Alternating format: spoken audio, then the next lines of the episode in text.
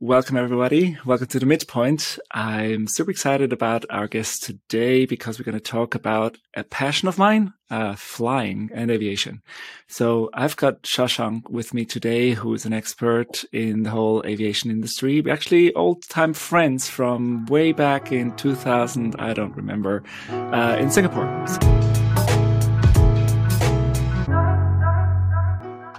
So welcome. welcome, Shashank. Thanks for joining.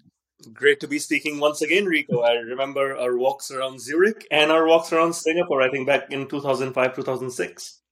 You, you, you're remembering better than me. Honestly, I couldn't, couldn't tell. I think it must have been 2005 in Singapore, that's for sure. Oh man, uh, that's, it's been such a long, uh, a long time and you've come such a long way because I met you when you're still a student. So, I mean, um, back in Zurich, then afterwards we kind of crossed over because I was working for an airline and you asked me for advice. Like today we flipped this around. You have tons and tons more experience in that area and we're going to talk about aviation today. So tell us a little bit maybe first about yourself and how you got here, uh, if you may, and what got you into aviation in the first place. So after I finished studying in Singapore, I actually went to the US and I was working for an MIT startup in Boston but I realized I used to love planes a lot, and I loved flying and planes and aircraft and aviation, specifically commercial aviation. And I had written, if you recall, we had a professor called John Davis. I had written two books on branding with him, and there was this interest in marketing and in branding, and yet I was stuck in in technology, and there was this technology aspect. So I started Simpliflying with the premise: okay, how can I help airlines build trust in travel? And the way uh, to do that was by ensuring that you're marketing and reaching out to the customers in using the right technologies. Hence, I started simpliflying.com, which was initially a blog 15 years ago in 2008, uh, and then grew on to become one of the leading strategy consulting firms in digital strategy, branding, and communications for airlines around the world. And it's been a long journey, but you know, in the first 10 years, we had already worked with over 100 airlines and airports globally, including the one that you used to work for, uh, which was one of our prize clients. Yeah, that's uh, I think still one of the most favorite airlines of mine and favorite airports of mine. is I, I think you sent me. I remember you sending me something and asking for sort of. I think was what maybe one of the first blog posts that you want me to read through and see if uh, if that resonated. Right? I mean, you hit you hit that uh, your blog hit right uh, around the time when social media became popular and airlines didn't have a clue, I guess, um, yeah. what they were doing, right? So there was a lot, lot for them to catch up on. And I think how, how, how far have, have they come in terms of technology since? Oh, long way, long, long way, right? Uh, I remember giving my first speech on how airlines can be using Facebook uh, to drive sales or Twitter to provide customer service. And I got off the stage and this really old gentleman comes to me. I'm standing uh, in the middle of 10 people. Uh, it's my first speech, so I'm already rather nervous. And he says, So I'm the CEO of this X airline. And I said, Hello, sir, how are you? And I thought he's going to ask me about the speech. He says, Firstly, how old are you? And I was I turned red. I didn't know how to answer that question. I didn't answer. He didn't even wait for my answer. And then he says, So all this Facebook stuff and Twitter, I've heard this from my granddaughter. How is this even relevant to me? And that was the first conversation, uh, how it started. And I said, you know, we have to build trust. You got to go where your customers are. And we helped everyone from Malaysia Airlines with their crisis communication plans to Airbus and Boeing, and how do you launch new planes like 787 and Airbus A350s and A380s, uh, and use social media to actually truly connect with customers and build trust. Mm-hmm. Yeah, I I always see you post. I think uh, a lot of those great videos. I think there's there's a ton of videos, but then they stand out once in a while. Be it a safety video, be it something just to to launch a product, or or sometimes just a branding video. I, always, I think I always catch them because you promoting, sort of you, you commenting on them, not promoting, sorry, commenting on them and maybe also sometimes criticizing them, uh, either on LinkedIn or any other social channels. Uh, so, so thanks for that, by the way, because that, that keeps me updated with actually the, the relevant stuff. Um, for, um, so where, where, you started in social with social media with them, but how is that sort of since you started working with airlines? How has that shifted away? I guess they got more used to it. They're doing it themselves right now how what's your focus at the moment or sort of how what kind of what, kind of areas do airlines still need your support um, when it comes to consulting? Yeah, so our business has evolved as the industry matured and we became market leaders in um, digital strategy. Uh, when we started, like I said, in 2008, our question was how do you help airlines build trust? And in that time, it was by providing customer service through Twitter and you know doing YouTube videos. Actually, Google Video. YouTube was still nascent when I when I started, and YouTube came along after that. Um, then COVID hit a couple of years back, and we asked ourselves the same question: How can we help aviation build trust? And during COVID, we launched five products because our business was down 98%. Obviously, mm-hmm. airlines were hit hard. Uh, we launched five new products, all of them at the intersection of health safety, because we believed airlines have to get, get health safety right and testing right to build trust. So, one of the products we launched was a global audit for airlines on their health safety measures. And even today, if you fly airlines like KLM or Turkish Airlines on their IFE, you will see certified by Simpliflying that we are safe to fly. Or if you're transiting through Paris and the new Air France lounge that is certified by us saying it's clean and safe and it's regular. Uh, or you might receive amenity kits on uh, Saudi Arabian Airlines or on mm-hmm. United saying that they are diamond certified by Simpliflying. So we launched a certification which helped build trust. Mm-hmm. We also launched um, COVID testing platform, which allowed airlines to sell COVID testing within the booking path rather than passengers scrambling to figure out what are the regulations um, and uh, you know booking their own tests airlines could mm-hmm. facilitate hence building trust in travel that was a fun little experiment where we piloted this with an airline in mexico revenues were doubling month on month we got investment from an ex airline ceo spun off the product as a company hired a new CEO in Brisbane, hired a technology team in India, and sold that company 14 months later, uh, last February, oh, wow. uh, almost a year ago. So that was a lot of fun. But coming to today, we ask ourselves again how can aviation build trust? How can we build trust in travel? And we truly believe that to build trust, airlines have now got to get sustainability right. And this is definitely a consumer concern in parts of Europe, uh, parts of North America, maybe not as much in Asia Pacific or let's say places like India or Mexico, where people are flying for the first time. Yet we believe that in the next five years, this has got to be the most pressing issue airlines need to start addressing head on. Otherwise, it will be too late. Uh, so that's the theme. How do you build trust? 15 years ago, social media. Three years ago, health safety. Going forward, sustainability. So last Earth Day in 2022, we launched Simpliflying's sustainability practice, and that including launching a podcast on sustainable aviation, which is the only podcast on sustainable aviation. I have a new book coming out this fall called Sustainability in the Air. Uh, and you know we are really leading the conversation trying to separate the signal from the noise here in the space Awesome. Yeah, let's let's dive into that in a second. Um, I love. I also love that you brought up COVID because one thing that uh, I mean, I don't follow the continuous statistics, right? It, but I've feeling from the the sort of European domestic flights I do.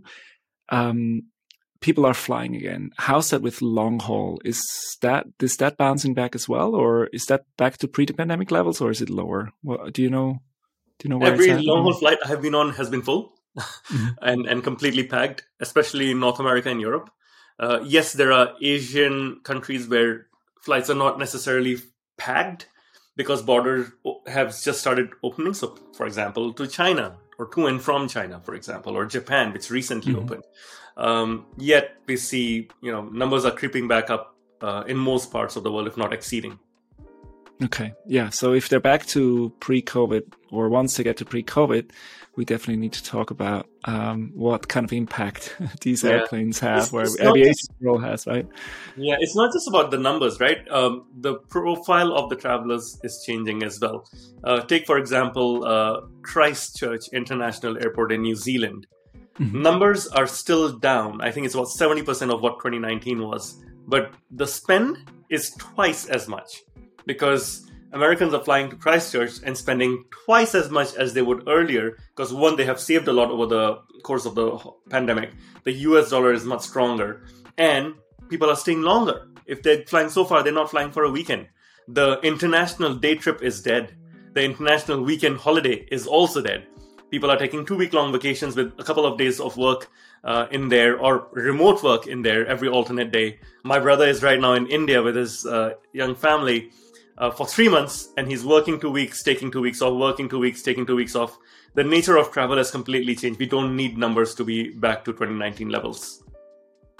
Do and do you, do people fly more business as well, or does that have because that's how when when you calculate sort of calculate the emissions, usually business travelers are being weighed in more because they need more space per sort of seat, right? Um, do you see any difference, or are, are people flying less, more economy? Um, so I think a lot of people who used to fly economy are now flying flying premium economy mm-hmm. as opposed to business, and those who are flying for business are taking fewer but longer trips. Yeah. So they're not doing you know Monday to Thursday trips uh, between. London and New York for a banker, for example. But when they do go, they might go for ten days. Yeah. Um, yeah, and I think that, you you make a good point with the remote work. Um, yeah. That you know, why why not build in part of a few days of work uh, in between? Since I mean, maybe that's one of the good things that came out of of the pandemic that people got a jump start on digitalization, um, yeah, getting used exactly. to Zoom and getting used to meetings. Uh, I liked your um, statement about the day trip is dead. Uh, I would say so too. If you can do this in a day trip, maybe it's not even worth flying, right? worth going, unless it's like really, really important, and that you know, then then people will go anyway. Yeah, you, and and now people understand, right? When mm-hmm. you say you're joining via Zoom, people understand because guess what? Even on the client side, half the team is joining on Zoom. right? Correct. Not everyone is in the office because even on the client side, people are working two days a week from home or three days a week from home. Mm. That sorry, I I have to add a story here really quick because it's pandemic related and exactly it was exactly that weird situation. I was flying um, in March when the pandemic came, sort of the wave went across Europe. Literally the week that happened, um, I was actually in the UK for a client meeting. And on the day that I arrived, they basically uh, issued a policy that people cannot enter their offices anymore. Um, but it was a meeting that I had to attend. It was sort of an, an important vendor um, discussion and I took it from the hotel across the street. Everybody was virtual and I was just sitting in their hotel. Um, for the meeting, it was four hours. We were basically almost waving at each other through the window, and then I took an early flight back. It was uh, so ridiculous, uh, wow. but yeah, that that was I, it. I clearly recall my flight in that same month to London as well. It was the end of February uh, when I was in London, actually middle of February when I was in London like I said uh, earlier, I flew Swiss via Zurich. Mm-hmm. My wife insisted I put a mask on, and I was like, "Really?" She says, "Yeah, just just put it on. There's something going on in China." I'm like, "Okay, fine. I'll I'll put a mask on." I did put a mask, and as I was going through Zurich airport and I'm board my flight through London, a lady from the customer service comes up to me and asks, "Is something wrong with you, sir?" I said, "No, I'm fine." Are you feeling sick? I said, I'm feeling completely fine. I'm just trying to protect myself. Nobody was masked in the airport, neither was she, nor in flight. And then, of mm-hmm. course, you land in London, and then by the time it's time to go back, the world mm-hmm. has changed. It was a very confusing time because sometimes so, some countries wanted masks, some flights didn't have. Sort of the policy it was. It's a very yeah. confusing time, I have to say. Well, okay, let's go back to the topic of uh, let's uh, say overall sustainability, and and maybe ask a personal question to you first. Looking at the last 20 years, we both love flying. Um, how has flying changed for you uh, with sort of an eye on sustainability as, as you may be writing the book as well?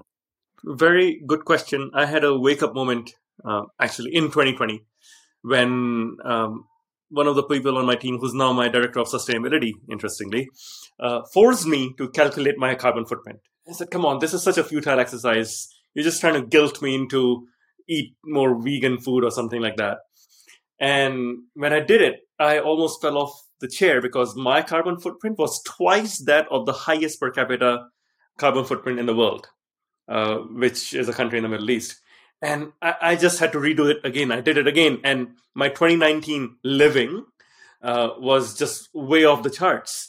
And that was not because, and the thing is, I was doing most things right. I just turned vegan So I was, you know, not eating meat. I was driving electric, and I had for the last uh, seven years before that. Uh, I was living in a city which was completely hydroelectric, so no coal.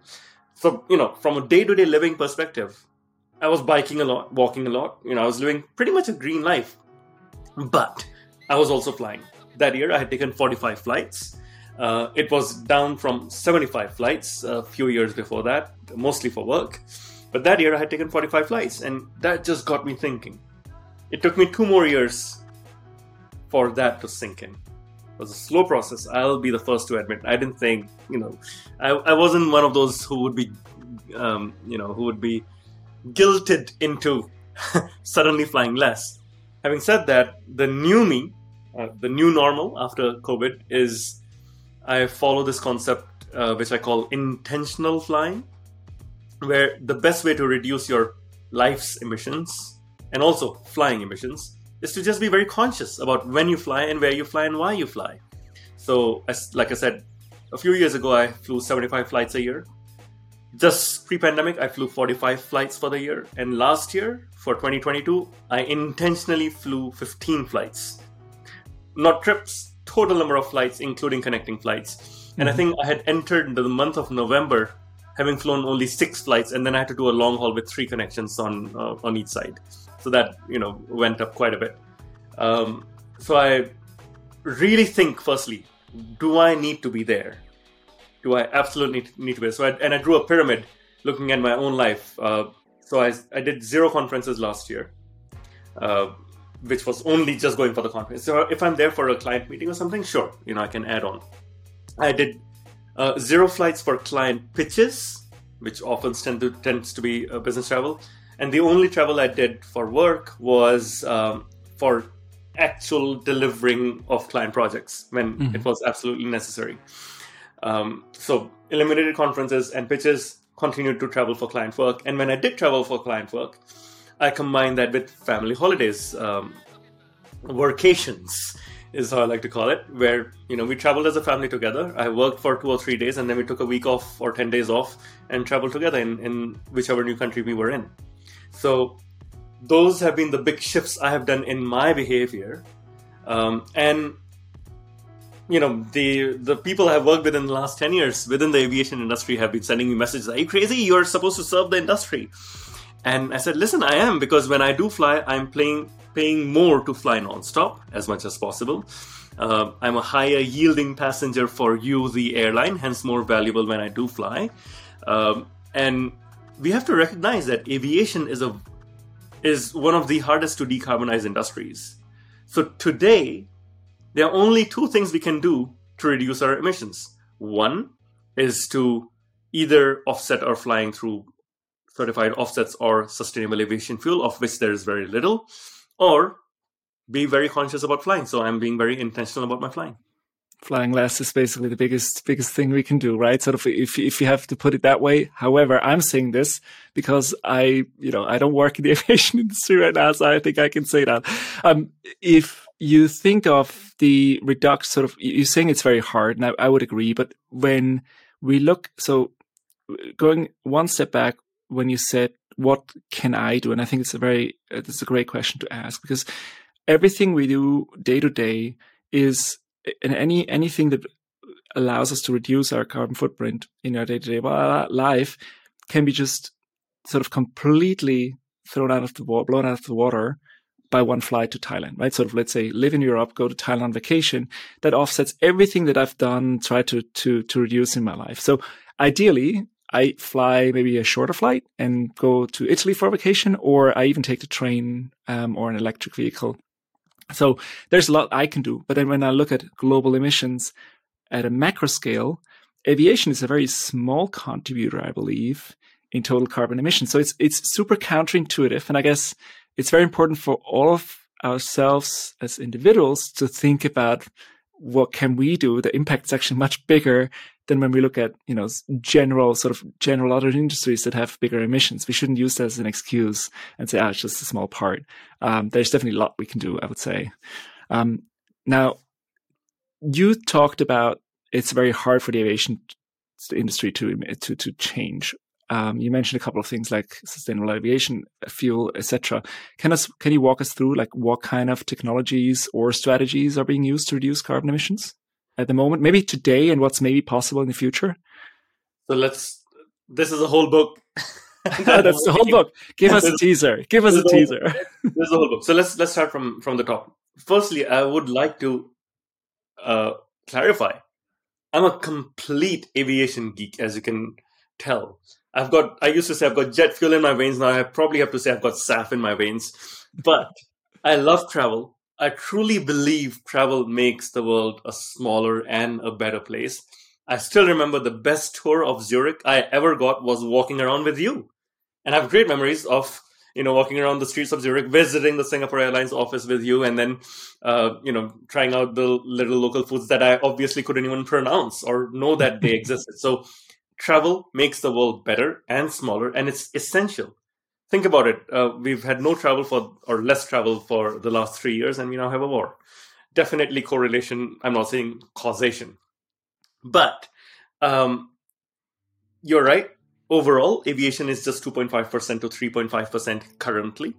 And that's uh, because aviation is skewed dramatically towards the Western nations and not necessarily to the global south, where most of the world population lives, or the global east.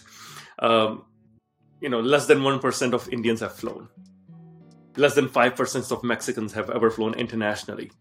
Um, that's where the growth is coming from.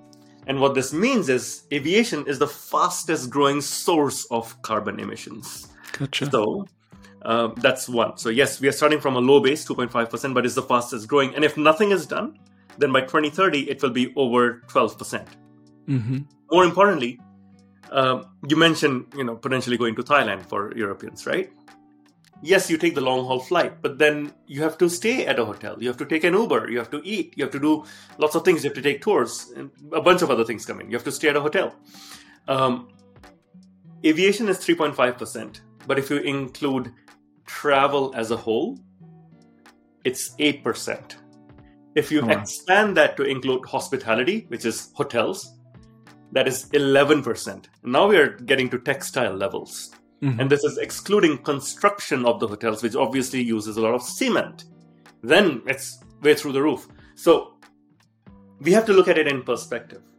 Mm-hmm. Yes, the flying itself is 2.5%, but who only flies? Yeah, right? Um, mm-hmm. you, you have to go do the local stuff. Um, and that's the important perspective to keep in mind when you travel today.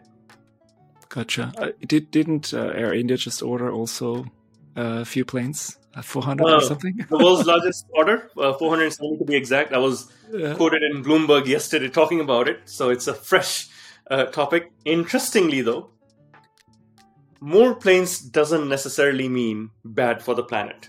Let me explain. These Air India planes will have 20% less of fuel burn than the current Air India planes.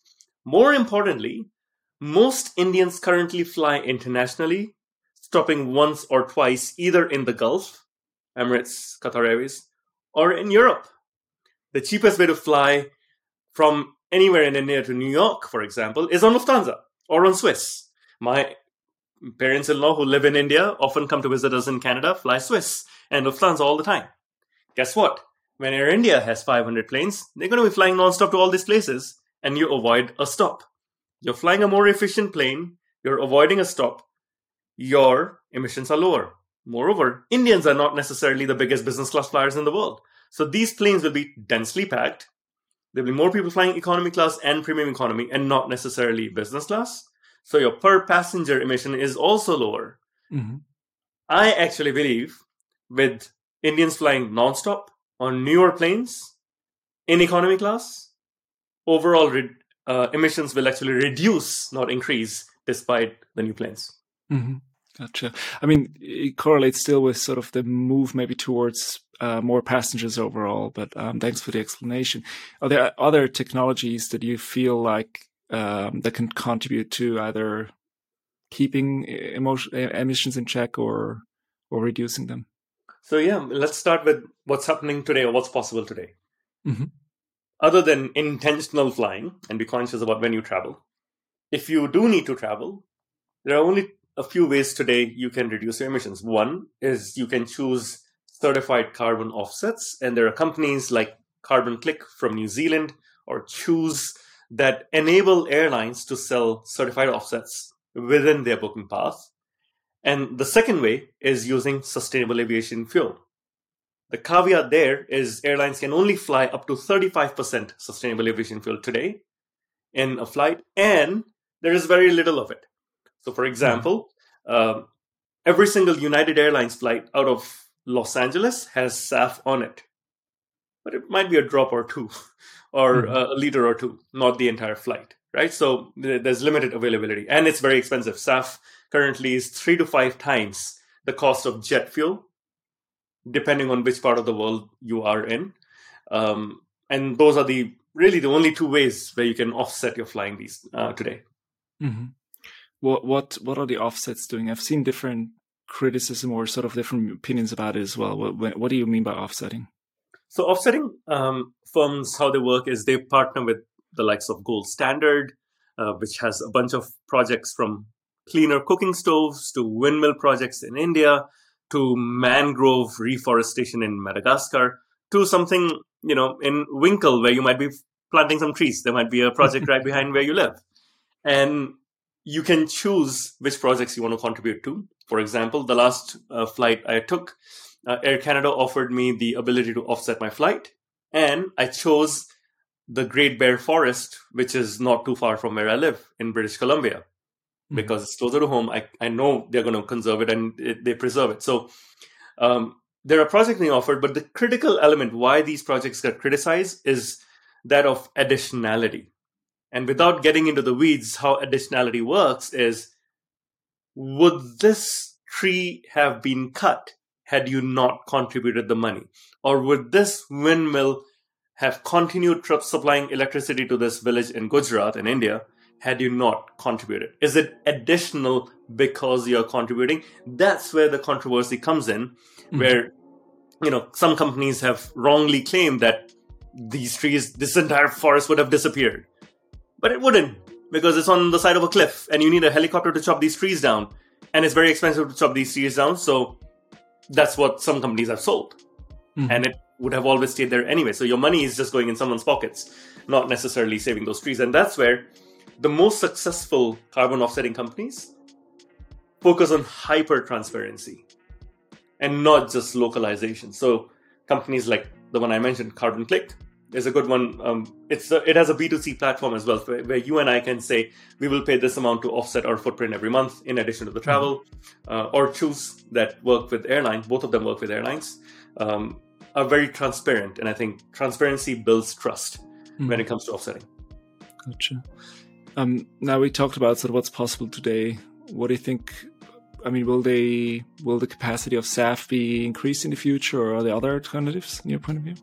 So SAF capacity is definitely increasing. In fact, between 2022 and 2023, uh, some of the largest uh, SAF makers like Neste are increasing capacity by 20 fold year on year. Mm-hmm. Uh, yet, there's very little to go around. Uh, there are systems in place today called book and claim, where an airline can choose to operate a flight powered by SAF. But guess what? technically it will have it may have zero SAF because let's say a mm-hmm. flight from Japan to Singapore. Japan has no SAF. Singapore does. A flight from Japan to Singapore might claim to be net zero, but the SAF using the book and claim system might have been bought using a company called World Energy in Los Angeles International Airport with their SAF. Mm-hmm. And that amount of fuel is pumped onto various flights in Los Angeles, including, let's say, United's, for mm-hmm. example. Mm-hmm. Um, so SAF is not everywhere, it's quite expensive, hence it's disparate. The capacity is increasing, but nowhere close to the needs of the industry. There are also constraints on how SAF is being produced. Is it fully green? Is it from biostock? And um, and is it an e-fuel or, or not? Mm-hmm. Okay. And how about other alternatives to yes, So we're, we're, still on we're still still on the near term. Uh, let's let's zoom out a little bit. The industry aviation as a whole has committed to reaching net zero by 2050. How do mm-hmm. we get there? It's a combination of offsets, SAF, and new types of aircraft which are more efficient. So when you say Air India, they'll be taking the most efficient aircraft, but they are still the current generation. But let's bring in two more technologies, which is electric planes and hydrogen planes. Mm-hmm. Both of these hold potential for the long term. Electric planes, in terms of regional aviation, hydrogen can start with regional, but indeed can go long haul. Let's start with electric. There are a few very promising startups in the space of electric aviation, including Heart Aerospace, which is a Swedish uh, startup based in Gothenburg, Sweden, mm-hmm. and they uh, have uh, they will be launching a 19 seater plane in 2025, followed by a 30 seater fully electric plane, I believe, before the end of the decade. You will be able to definitely fly them between the fjords in Norway and up in the Scottish Islands, for example, mm-hmm. and uh, hopefully more after that. But it's still a regional 19 to 30 seater plane. Electric batteries are heavy, and you have to carry the full load of the batteries, whether they are full or not. Right? You have mm-hmm. gone both ways. So there there is that constraint. So you can't fly very very very far. You can't fly to Thailand on an electric aircraft, for example. Might might be a way way too many stops, by the way, uh, mm-hmm. to get there. Um, or, or we're back to the 1960s. Uh, right, when the planes left in London and had to stop six times until they reached exactly, the leave station. Exactly. Right? So mm-hmm. uh, it was interesting. I was having a chat with the CEO of Heart Aerospace, and one of his big customers is Air New Zealand. And I asked him, "How are you even going to deliver this plane to New Zealand? You know, that's that's a lot of flying, and where are you going to charge?" Uh, let's say near uh, Basra in Iraq or something like that. He says, no, we're going to dismantle it and probably assemble it in New Zealand. Uh, we, we can't fly that that far. Mm-hmm. So let, let's see how that turns out. That is a real constraint. That's mm-hmm. where hydrogen comes in. Now, hydrogen uh, is very interesting because it is light. It is easy to make anywhere. It's just electrolysis. We all did that in chemistry lessons in secondary school. And um, it's something that has been done before in cars. Toyota still has a hydrogen car, for example, uh, a hydrogen fuel cell car. And there are two very promising companies there. One is called Universal Hydrogen, which is started by the former CTO of Airbus, mm. and another one called Zero Avia, which is uh, started by a guy who helped Tesla build its supercharger network and the charging network across the US. Both of these are very promising. Both of them are testing small aircraft with hydrogen now. And there are two constraints with hydrogen. One, hydrogen is much more voluminous than jet fuel, as you probably can imagine. So to fly long haul on hydrogen, we need new airplane designs, which can carry a lot more fuel in terms of volume than the current plane. So you might have a blended wing plane. For those of you who might have seen um, Maverick, uh, Top Gun Maverick, in the opening scene, there's a very cool plane. You might be flying something that looks closely like that in 2050 uh, with hydrogen on board rather than the tube and wings plane that we have these days, a blended wing uh, kind of a structure. The other constraint with hydrogen, though, is infrastructure. Mm-hmm. So airports need to store this hydrogen somewhere, or they need to be trucking it to the planes. Uh, and that requires a lot of space. So, you know, for example, an airport the size of Heathrow will need to build an entire storage capacity the size of another new terminal if it has to supply hydrogen to every flight taking off uh, from the airport. So the ecosystem needs to work together. The good news is the ecosystem is working together, uh, and we will definitely get there slowly but surely. Yeah, I mean, you've got the airlines, you got the airplane makers, you got governments, you got the airports. Like, it sounds like you can't really say who plays the biggest role in this. It's sort of a that needs to be orchestrated together. But if you had to pick one of them, like who can influence this the most? Is it the government? Is it policymakers, or or is it the industry?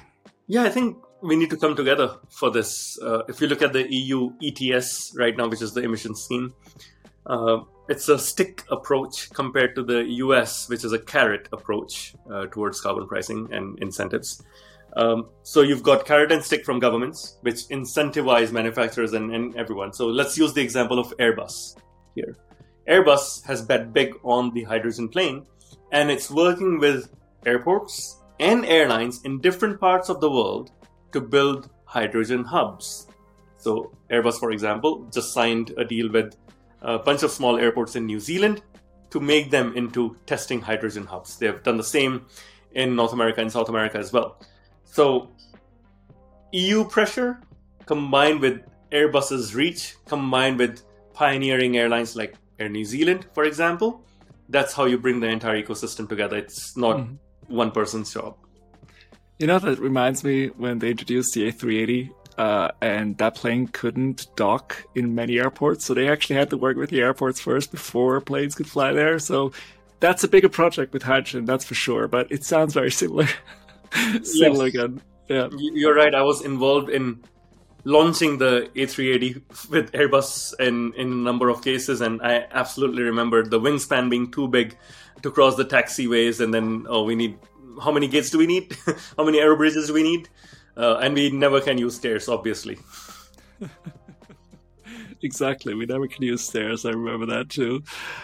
Cool. Um, I think we could talk on for another hour, to be honest, but I have to bring this a little bit to a close. Um, thank you so much for sharing your views on sustainable flying. I, am super excited about your book. I have to say, like, we're definitely going to talk about it uh, once once it's out. Um, but maybe to come uh, back to sort of a personal note, um, if you can share maybe one story of one of maybe the most memorable flight you ever taken, maybe a flight that you would ever we would take it again if you could. Um, oh man, I love flying. So, you know, there's a slew of memorable flights. Uh, one comes to mind. It was almost exactly 10 years ago. Uh, I started the flight around 1 a.m. Uh, from Jeddah, Saudi Arabia. And I had supper in Jeddah at 1 a.m. I think it was the 24th of January, if I'm not wrong, um, 10 years ago. And I flew to London I landed in time for breakfast. I had meetings there at Heathrow, breakfast meetings. Uh, had a couple of hours of breakfast meetings. Boarded the 10 a.m. flight from Heathrow to Seattle. I had lunch meetings with Boeing on the same day because I'm getting back in time. Had lunch meetings with Boeing in uh, Seattle for three hours. I think we met at 1 p.m. I landed at 12 noon or so. 1 p.m. till about 4 p.m. And then from there, I took a bus up to Vancouver and had dinner with my parents, and I was still on the same date, which oh, wow. was pretty cool. Oh, that's pretty cool. I'm glad you made it for dinner. Amazing. Hey, thank you so much for joining. Um, I would, I'm definitely going to link your um, website, Simpliflying, and the book in the show notes. If uh, anybody uh, wants to listen to Shashank's podcast, if uh, if everybody out there loves flying as much as we do, um, go ahead uh, and click on that link as well. Um, if you liked today's episode, please like it, subscribe to our podcast, and um, see you next time. Bye, guys.